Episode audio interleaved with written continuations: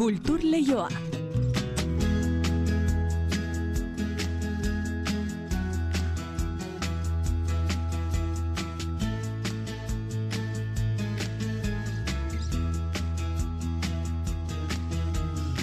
Eneriz gorrotxategi arratsaldeon. Arratsaldeon bai. Aste buru aurbildu ala gero eta zabalagoa kultur agenda, gaur bertatik aurrera gaur bertan hasita Bilbon, loraldia.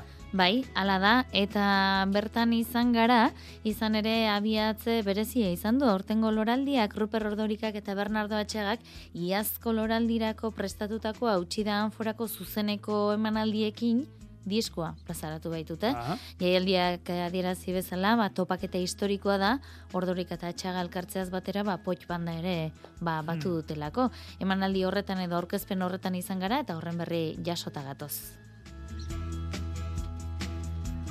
Baina Bilbon bakarrik ez Bizkaiko batzar nagusietara begira ere izango gara, hogeita bat garren mendeko emakume artistak hemen gaude izeneko erakusketa aurkeztu baitute emakumeen artea omentzeko. Foru erakundearen bildumako parte diren disiplina ezberdinetako hogei emakume artisten lanak dira. Horien artean daude Dora Salazar, Maripuri Herrero, Nekane Manrike, Lide Kaltzada, Damaris Pan, Leire Lakuntza edota Intza Arakistain. Hauetako hainbatek aurrez ere izan dute aldi baterako erakusketa Bizkaiko batzar nagusietan. Donostian berriz dena pres da deferiaren hogeita bederatzigarren ediziorako martxoaren amairutik amaseira hogeita zortzi ikuskizun eskainiko dituzte, hala ere asteburu honetan egitarau zabaleko zenbait ekitaldi izango ditugu dagoeneko. Gaur lau proposamen aurkeztu dituzte eta horien inguruko berri jasoko dugu. Arte eszenikoekin jarraituz gazteizko baratza aretoak bertako fest jaialdi antolatu du inguruko sortzaileek egindako lan garaikideak erakusteko. Azpien marratzekoen artean, larun bat goizerako aurre ikusitako proposamena genuke. Zapardi elibaiaren inguruan, ibilbide antzestua izango baita. Eta gaur gurean beste ikusentzunezko bat, askoa etxe berria edo bestera batera esan da, La Pulga flamenko dantzaria eta Mikel Abeiro txalapartaria espero ditugu berriketarako prest beren lanaren zatirik berriena arima berriketa izeneko lanaren zatirik berriena aurkezten ari dira eta ia ba gaur gurean zer nolako ikuskizuna den kontatzen digutan. Arratxaldeko ordubiak eta hogeita amalau minutu ditugu, hau kontu hau guztiak eta gehiago ditugunez ekin diezaiogun ostegunari, aurrez baina, arratsalde onda izule entzule. Kultur Leioa zabaltzeragoaz, Euskadi irratian.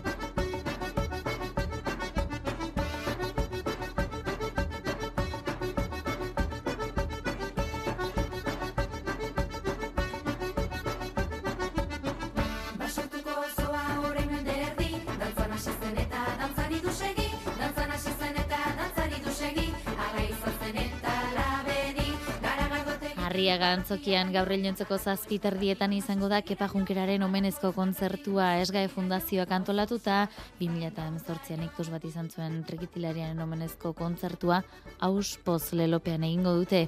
Hogei talde eta bakarlari baino gehiago izango dira bertan. Orekate Isa, Sorgina, La Cobla de San Jordi, Amak, Dulce Pontes, Lucia Lakarreta, Matthew Goldin, Xabier Ramuriza, Tapia Taleturia, Ibon Koteron, Josune Arakistain, Xabia Burruzaga edota Eliseo Parra dira. Zerrenda luzearen parte. Baguk gaur hau iragartzeko sorginekin batera beti jaik berrogeita hamar urte bete zituenean kunkerak egindako doinua hautatu nahi izan dugu elkar- elkarlanaren eta laitasunaren ispilu izango delakoan gaurko kontzertua auspoz izango delako lelo nagusia.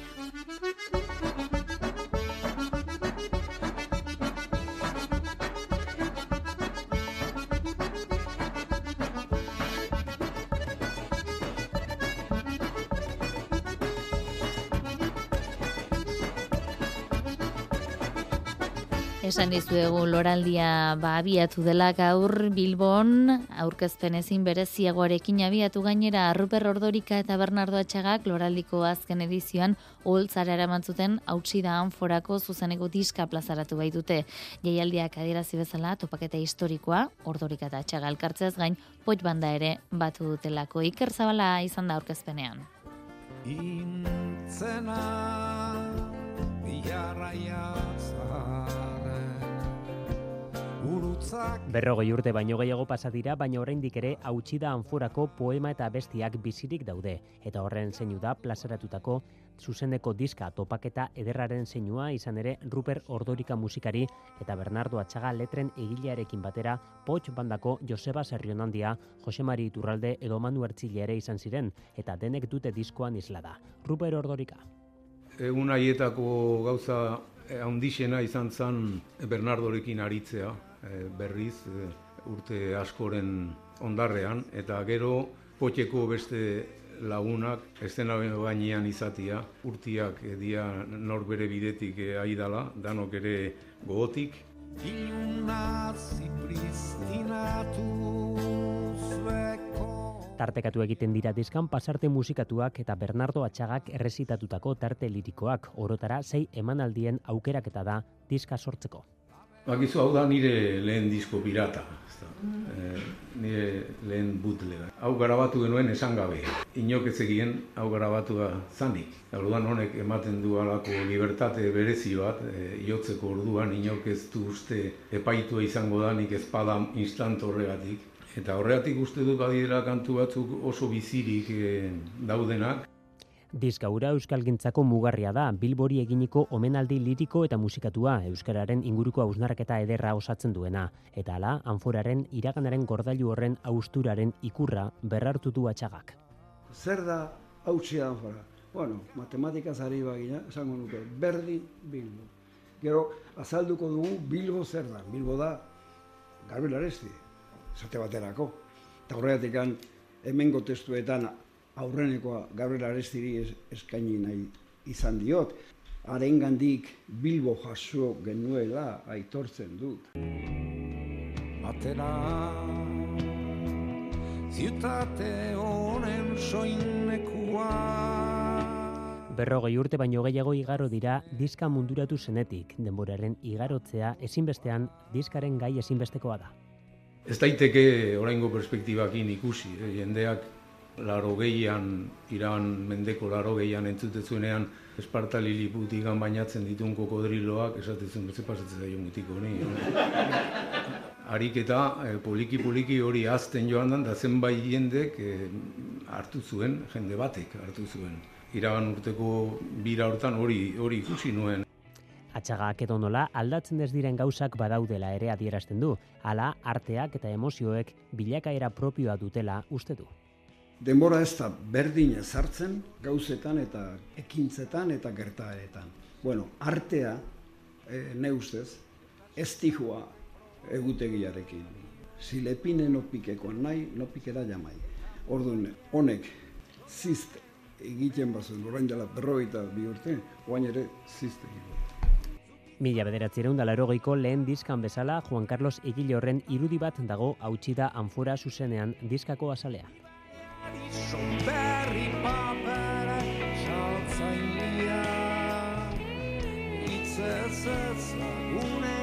Ba, artea aipatzen zuen Bernardo Atxagak eta artea zizketan segi behar dugu. Hogeita bat garren mendeko emakume artistak hemen gaude izeneko erakusketa aurkeztu baitute Bizkaiko batzar nagusiek mende honen hasierako eta aurreko mende amaierako artelanak dira erakunde honen bildumakoak gainera. Hogei artistaren hogei artelan biltzen ditu erakusketak eta esparru artistikoan hitzetako lanak dira, besteak beste margoak, zeramika edota eskultura. Hogeita bat garren mendeko emakume artistak hemen gaude erakusketa maiatzaren hogeita zeir arte bisitatu izango da Bizkaiko batzar nagusien Bilboko egoitzan. Juan Ramon Martiarena izan da aurkezpenean. Belaunaldi ezberdinetako emakume artisten hogei artelanen erakusketarekin ospatu nahi dute martxoaren zortzia Bizkaiko batzar nagusiek. Emakume artista hoiei guztiei egindako omenaldia dela dio Ana Otadui Bizkaiko batzar nagusien presidenteak. Erakusketa honen bitartez, ba, artearen munduan emakumeek egiten dozuen lana eta zeregina aldarrikatu gura dugu. Eta horterako, ba, Bizkaiko Batzar Nagusietan dakagun arte bildumaren e, zati bat erakutsiko dugu, hain zuzen ere, ba, emakume artistok egin dozuen obrak e, erakutsiz. Emakumeak artearen munduan duen lekua ere aldarrikatu nahi du erakusketak eta bide batez emakume artistak alduntzea euren ikusgarritasunaren eta aintzatespen publikoaren bitartez. Besteak beste, Dora Salazar, Damari Espan, Maripuri Herrero, Claudia Aginaga, Andrea Abalia eta Intza Arakistainen lanak biltzen ditu erakusketak. Hemen proposamen oso desberdinak ikusi aldoguz, sormen kalidade handi handikoak, eta egia da emakume sortzaileak ikusgarriagoak dirala gaur egun orain dela berrogei urte baino, zorionez aurrera egin dugu eta gero eta emakume artisten obrak ikusi aldoguz gure museotan, ez da? Baina, ondinoko guztiok dakigun moduan ez da erabateko bardintasuna lortu, baina zuen ahaleginarekin eta lanari esker bide horretara goiaz. Esparru artistiko askotako obrak biltzen ditu erakusketak, margoak, zeramika eta argazki konposizioa besteak beste. Artelan askotan emakumeen izaera oso presente dago eta emakumea diskurso narratiboaren ardatz bihurtzen da. Hogeita bat garren mendeko emakume artistak hemen gaude erakusketa batzar nagusitako bigarren berdintasun planaren ekintzetako bat dugu. Maiatzaren hogeita zeir arte ikusgai izango da instituzioaren bilboko egoitzan astelenetik ostiralera goizeko zortzitatik arratsaldeko zortziak arte.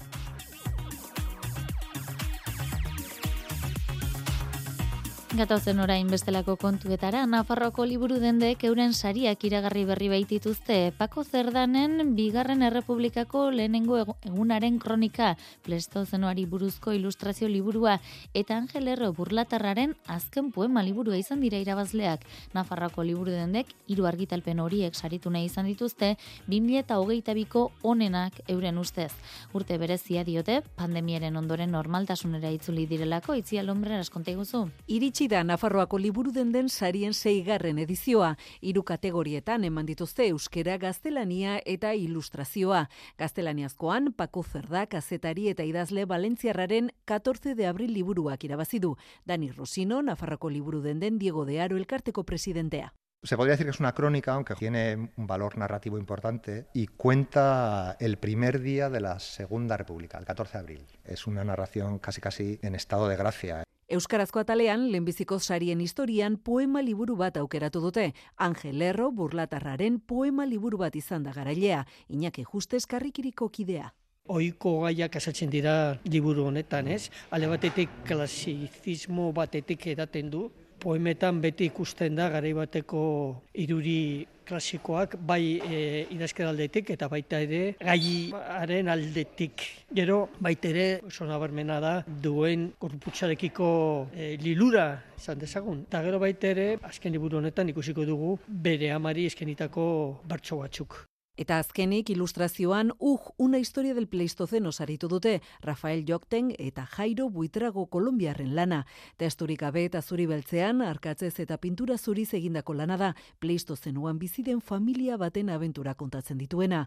Sari banaketa martxoaren hogeita lauean izango da Iruñeko kondestablen. Egile goizean jasoko dituzte sariak eta arratsaldean Reyes Ilintxeta kazetariak moderatutako mai inguruan parte hartuko dute. Kultur leioa Euskadi irratian.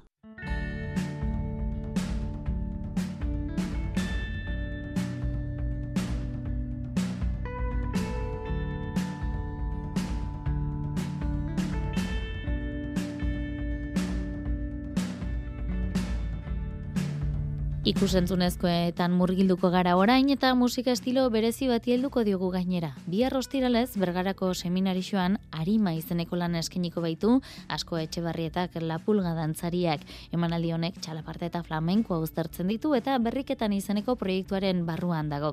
Baina xetasun gehiago mateko gurekin ditugu holtzagainan izango diren bi protagonista.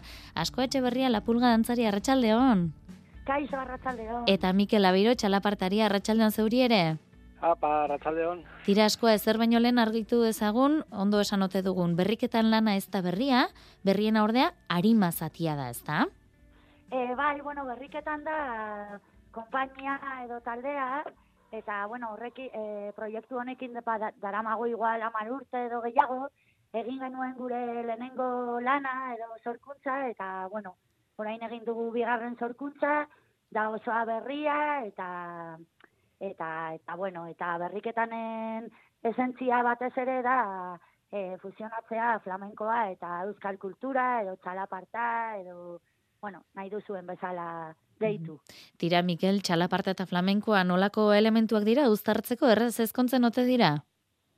Ba, bai, nik uste dut, bai, ez, azkenian askoakin ikasi deuna da, babeak nola egiten duen perkusioan kakin eta nola jolasten duen konpasakin, eta guk txalapartakin ere dakau gure konpasa, dala txakuna. Eta biak, ba, erritmuan eta hori, e, taldeak esaten duen bezala, berriketan, ba, ikasi dugu alkar entzuten eta gozatzen. Askoa flamenkoa beti da barru-barrutek egiten den dantza, ala esan ohi da bintzat, erreietaraino sartzen den horietakoa, arima ere hortikote dator? E, bai, bueno, harima, bai, bai, e, barrutik dator, eta, eta bueno, hor dago pasioa, emozioa, e, bai, pillo, pillo, pillo, pillo gauza. Eta gainera e, ikuskizun honetan euki dugu sorte handia, segonda Antonio Lizana jaseko eta flamenkoko kriston musikaria, ba, bera izan da produktore musikala ikuskizun honetan, eta bueno, e, e, ba, bai, e, pasioa handia dago, eta bai, bai. Mhm. Flamenkoa eta txalaparta uztartzen dituzuela esan dugu, gauza esinpleak dirudite euren artean, baina gauza gutxirekin asko egin daitekela frogatzen duzu, ezta? E, bai, bueno, azkenean, e, kultura herrikoiak dira, bai, txalaparta edo euskal kultura eta bai flamenkoa, ez, eta azkenean oso ondo ustartzen dira biak, ze azkenean dena nahaztu daiteke eta e, maitasunarekin egiten baduzu gauza, ba, azkenean gauza politak, oso politak ateratzen dira. Mhm. E, estenografia ere oso zaindua dela esan genezake askoa? E, bueno, estenografia batez ere dauka argiko diseinua, estenografia, est, est, bueno, ba, badago bai, e, oialak eta, baina batez ere, bai, bueno, oialak eta argi diseinua, eta, eta bai, baina gero gaude guztioko estenatokian, zekao musika zuzen, zuzenean da, dara mau gitarra flamenkoa, harrizko txalaparta, egurrezko txalaparta, perkusio jolea, abeslari flamenkoa, abeslari euskalduna, eta eta ni dantzatzen. Mhm. E, abeslari flamenkoa eta euskalduna, e, doinu euskaldunak ere identifikatu izango dira errez, ezta Mikel? Ba bai, e, guengo ikuskizun hontan, pizkat ja ekarri ditugu flamenkoak geure aldera, pizkat. Porque Mm. el, el, lehenoko ikuskizunarekin gehien bat jolastu genuen ba, flamenkoarekin. Ez, gu junginan flamenkoa eta gu hasi ginen behaiekin. Baina guain kontan ja nola talde bat sortu dugun ja hasieratik eduki dugu gitarrista bat, e, abeslari flamenkoa eta sortzeko orduan ba errezago errezago edo hobeto etorri zaigu eta orduan guk aprobetxatu dugu ba baita ere sortzeko hemengo erritmoak erritmoakin jolasteko. Eta ba sartu dugu sortziko bat non Bai. gitarrak eta kanta horiak ere abesten duen sortziko erritmoan gainean da bai pizka gehiago jolastu dugu hemengo erritmoekin. Mhm. Askoa ze esango zenuke arima ikuskizun honekin, e, jendeak ze izango du dantzaz gozatzeko aukera, normalen ikusten ez den estilo bat e, edo bi estilo uztartzeko aukera, e, zer izango da e, ikusentzuleak jasoko duena? E, bueno, jo, ba, batez ere da ikuskizun pizka eta ezberdina, ez? Ez da ez flamenkoa, ez euskal kultura, da bien nahazketa orduan. Da zerbait pizkat ezberdina eta ohituta ez gauden zerbait ikustea, orduan, ba bueno, eta benetan esan da, bueno, ni zer esango dizuet, ez? Baina benetan ikuskizuna oso oso polita dagoela, abestiak daude ere superpolita, letrak ere landu ditugu nahiko, adibidez egonda e, Miren Amurizaren kolaborazioa e, letretan, Ruben Sánchez de Baikaikoaren kolaborazioa ere, biak dira bertsolariak, orduan, ba bueno, que mm, e, ikusiko, ikusiko du gauza asko eta eta ere sentituko sentiku, sentituko dute ere gauza gauza polit asko. Zani animatzen dut jende guztiari etortzeko ze ondo pasatuko du ziur. Orain arte ikusteko zortea izan dutenek ala adierazi dizuete, ezta? Bai, bai, bai, e, estrenatu genuenean eta guzti hori, ba, oso oso harrera ona eukizuen euki, ikuskizuna, eta gainera gu ere gure lehenengo lanarekin, ba, Euskal Herri osotik egon ginen nahiko, eta e, a- e, harrera oso ona zeukan e, proiektua. Mhm. Orduan, e, bai, e, jendeari gustatzen zaio. Joaten denan ikustena, jendea esaten di, e, dizkigu gauza politak, osea, que posi. Bihar esan dugu bergarako seminarixoan izango zaretela, hortik aurrera sareako antzokietan ere bai, behasainen, bergaran, tolosan, urkabusta itzen edo bilabonan, badez bada Bai. zuen webgunean agenda begiratzeko esango diegu interesa dutenei, e, zuek hasi zareten abaritzen agenda betetzen hasi zaizuela, ezta? Bai, e, aurten, e, e, aurten bai, aurten ja dago telefonoa, e, bueno, deitzen digute, eta, eta bueno, bai, gero eta, gero eta gehiago deitzen digute. Mhm. Eta nik uste dut, e, ikuskizuna ikusten baduzu ere, e, gehiago deituko zut, e, zutela, uste dut, ez dakit. Hombre, ni hor nago eta zer esango dizut, ez? Baina, Ba, ikusentzulea konbidatuko ditugu zuen eh, itzordura joan daitezen nola ez. Asko Etxeberrieta eta Mikel Abiro eskerrik asko gaur gurean arima orkestearren zorterik onena izan dezazuela ibilbide oparoa eta gukia kontatzen dugun Vale. hemen arimarekin eh, atzera eta aurrera zabiltzatela. Eskerrik asko eta ondo izan. Bai, Eta bai, eta- eskerrik. Esan. Eta eskerrik asko eta gauzatxo txikitxo bat. Bai. Que bueno, que esan nahi dut, que gaude dantza zirkuitoaren barruan sartuta, hori da zareak eta eusko jaurlaritzak egiten duen programa bat e, arte eszenikoak bultzatzeko, eta, eta bueno, ba, eskerrak horrelako gauzak egiten direla ere. Mhm. Oso ondo. Ba, esan da geratu da. Asko Etxeberrieta eta Mikel Abeiro esandakoa mila mila esker Euskadi Arrateko kultur lehioan izatearren. Nahi duzun arte eta ondo izan. Bai, zuei, mila esker Venga, besarka bat. Agur. Agur. Andres zahar batek oinpean bilduta daroan Piztia ama, sasitzan iztariei atzaparka. Ba, ikusentzunezkoekin jarraituko dute, dena pres baita deferian amairuan hilaren amairuan hasi eta amaseira bitartean hogeita zortzi lan taularatuko dituzte, antzeslan, dantza, zirko eta era askotako arte estenikoak erakutsiz, baita munduko hainbat lekutatik iritsitako programatzaileak donostian izango dira, gertutik lan horiek ezagutzeko. Beraz egitara ofiziala astelenean hasiko da, baina asteburuen bertan aurrerapena izango da. Ikusiko diren lan berri, lanen berri eman dute gaur goizean, Victoria Eugenia Antzokian, giza eskubideak, adiskidetasuna, adineko jendarteko elkarlana, eta dantzaren bitartez ere adierazpena biltzen duten ikuskizunak dira. Mari Jose Uria izan da aurkezpenean. Igandean bertan, Pipoin Tom, konpainaren proposamen berritzailea izango da Victoria Eugenia Antzokian. Hiru egunez taularatuko dute La Zelda Sinotxe antzeslana, antzerkiz dramaturgia berrien egitaraua da, eta Kostarrikako ministeritzaren babesa ere badu. Han dagoeneko ikusi dute eta donostian igandean emango dute lehen bizikoz.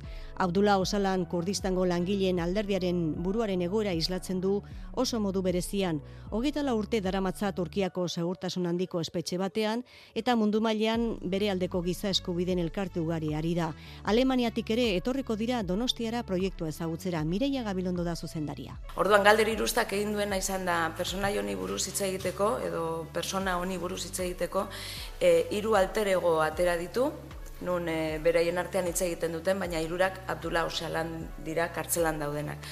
Orduan, e, irudikatuko dugu kartzela bat, nun aktoreak egongo diran, ba, daude plataformatxo batzuk, e, karratu bat egiten dutenak, eta publikoa egongo da barruan, kartzela barruan egongo balitz bezala sentitzeko. Adiskidetasuna, bizitzaren egoera zailetan aurrera ateratzeko tresna aparta dela dioka produkziones taldearen El nadador de aguas abiertas antzeslanak. Fernando Bernu ez da zuzendaria eta Marcos Marin eta Adolfo Fernandez aktoreak. Elkarri laguntzeak eta auzoan komunitatean gauzak antolatu eta eskuartze horrek zenbat on egin dezakeen erakusten du bestetik Donostiako egian urte askoz landu duten proiektuak. Egitasmo artistikoen bidez landu dute proiektu hori eta antzeslanaren forma hartu du un elogio sobre la vejez obra da. Hogeita bos bat adineko emakume aktore bihurtuko dira Euskal Herriko Gazte Orkestraren musikarien zuzeneko emanaldiarekin kontatzen du. Mafalda Saloio da zuzendari artistikoa eta Ebea Salaberriak proiektuan asko lagundu du.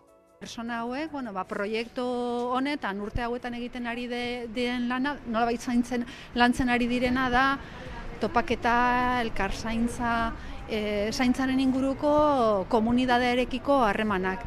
Eta proiektuak nola bat begibistan e, jartzen duena da, nola praktika artistikoak e, egunerokotasuneko kontekstuetan ematen, da, e, ematen direnean, ba, eraldaketa pertsonetan, bere komunitatetan eta gizarte eraldaketa bultzatzen dutela nola bai. Teatro fisikoa da, eta orduan da mugimendua, e, dantza, hitza musika, eta horren inguruan ba, estenan mugitzen dira ba hori zartzaroarekin eta fragilidadearekin lotutako bueno, ba, hausnarketa bat eginez. Eta Lez Siluets lesakako dantza konpainaren zuzendari eta dantzari diren Jon López eta Martxel Rodríguezen eskutik Los Perros izeneko ikuskizunak gorputz adirazpen indartsuz landuko ditu hainbat gai. Eta erabiltzen dugu pixkot e, txakurren irudi hori e, fideltasuna, laguntasuna, pasioa, gatazka, maitasuna eta ospakizuna pixkot plazaratzeko, gure gorputzen bitartez eta koreografiaren bitartez. Lan hauekin batera beste hogeita lau daude feriaren egitarauan.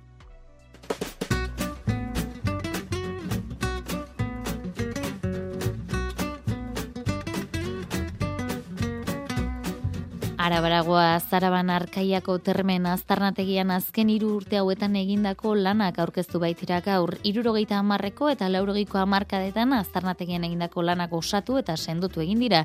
Besteak beste, aztarnak babesteko eta zabalkunderako lanak ere egin baitira. Panel berriak eta informazio baliabide osagarriak jarri dituzte aztarnen interpretazio erraztu eta bisitak albidetzeko. 2006 azkeroztik, Arabako foru aldundiak berreunde irurogeite iru mila euro inbertitu ditu Arkaiako aztarnategi honetan azken urte hauetan burutu diren lanak jaurlaritzak ere babestu ditu eta gaur elkarrekin egin dute bisita bi erakundeek aztarnategi honek duen balioa agerian utziz. Bingen zupiria kultura salburua da. Hemen dagoena da erakundeen aldetik konpromiso bat eta alegin bat e, gure ondarea berreskuratzeko Baina ez, harriak argitara ateratzeko, baizik eta horrek e, zer esan nahi duen, ze historia duen, eta gutaz zer esaten duen ikertzeko, ez?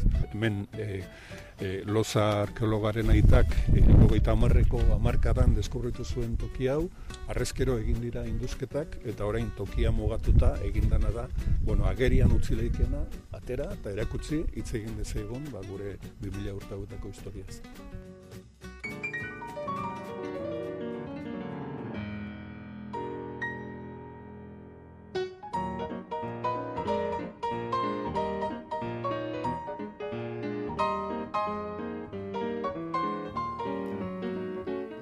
Hoxe kontatzeko geneukan guztia, ala ere biharko kontu gehiagorekin ere etorriko gara, eh? Teknika eta realizazioan Xabi Iraola eta Koxi Alkain aritu zaizkigu gaur ere, orain badakizue, albisteak Euskadi Ratian eta ondoren kantu kontari Josein Etxeberriarekin bihar arte ondo izan eta zaindu. du.